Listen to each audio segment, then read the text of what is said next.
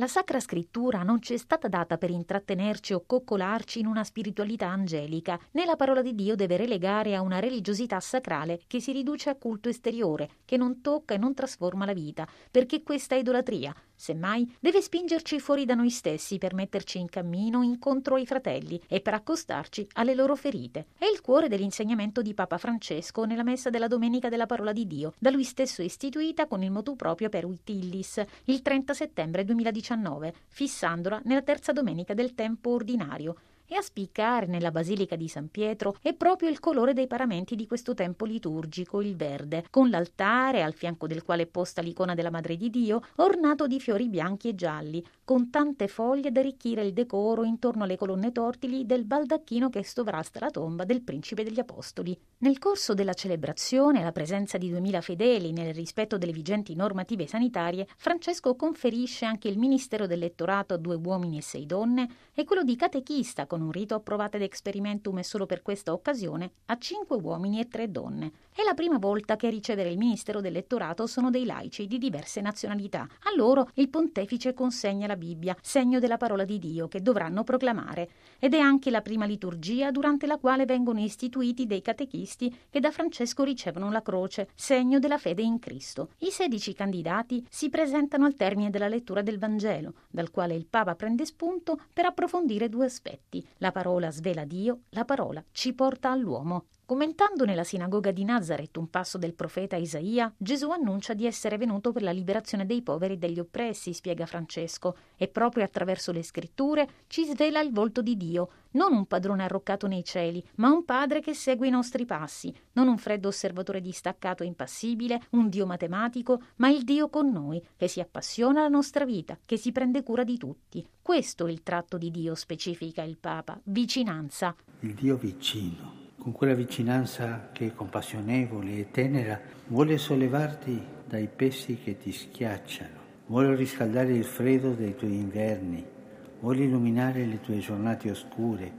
vuole sostenere i tuoi passi incerti. E lo fa con la sua parola, con la quale ti parla per riaccendere la speranza dentro le ceneri, dentro le ceneri delle tue paure, per farti rinnovare la gioia nei labirinti delle tue tristezze, per riempire di speranza l'amarezza delle solitudini. Ma non è soltanto una veritiera descrizione di Dio quella che urge al pontefice, piuttosto una serie di interrogativi che tutti devono porsi. Portiamo dentro al cuore questa immagine liberante di Dio, il Dio vicino, il Dio compassionevole, il Dio tenero, oppure lo pensiamo come un giudice rigoroso, un rigido doganiere della nostra vita? La nostra è una fede che genera speranza e gioia, o è ancora zavorrata dalla paura? E quale volto di Dio annunciamo nella Chiesa? Il Salvatore che libera e guarisce o il Dio temibile che schiaccia sotto i sensi sensi di colpa. Francesco evidenzia che è la parola di Dio a rivelare le risposte, perché raccontandoci la storia d'amore di Dio per noi, ci libera dalle paure e dai preconcetti su di Lui, che spengono la gioia della fede. La parola abbatte i falsi idoli,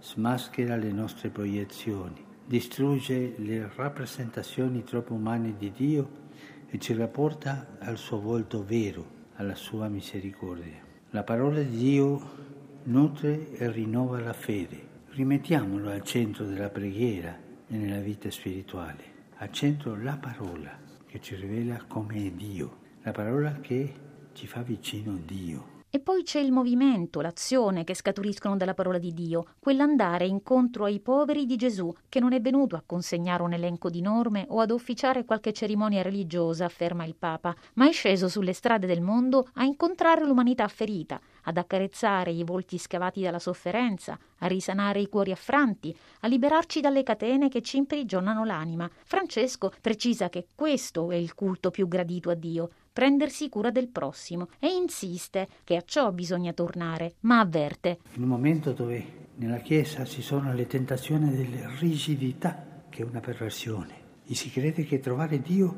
è diventare più rigido, più rigido, con più norme, le cose giuste, le cose chiare. Non è così. Quando noi vedremo proposte rigide, di rigidità, pensiamo subito questo è un idolo, non è Dio. Il nostro Dio non è così. La rigidità non ci cambia, continua il pontefice, lo fa invece la parola, penetrando nell'anima come una spada, che da una parte consola svelandoci il volto di Dio, dall'altra provoca e scuote, riportandoci alle nostre contraddizioni. Ci mette in crisi, non ci lascia tranquilli la parola di Dio, prosegue Francesco, soprattutto se a pagare il prezzo di questa tranquillità è un mondo lacerato dall'ingiustizia e dalla fame, dove a farne le spese sono sempre i più deboli. Il Papa ricorda a tal proposito quanti sono morti in mare nel tentativo di raggiungere un nuovo paese per cercare un futuro migliore ed esprime dolore per questi fratelli e sorelle che alcuni non hanno lasciato sbarcare in nome di Dio. La parola di Dio, seguita il pontefice,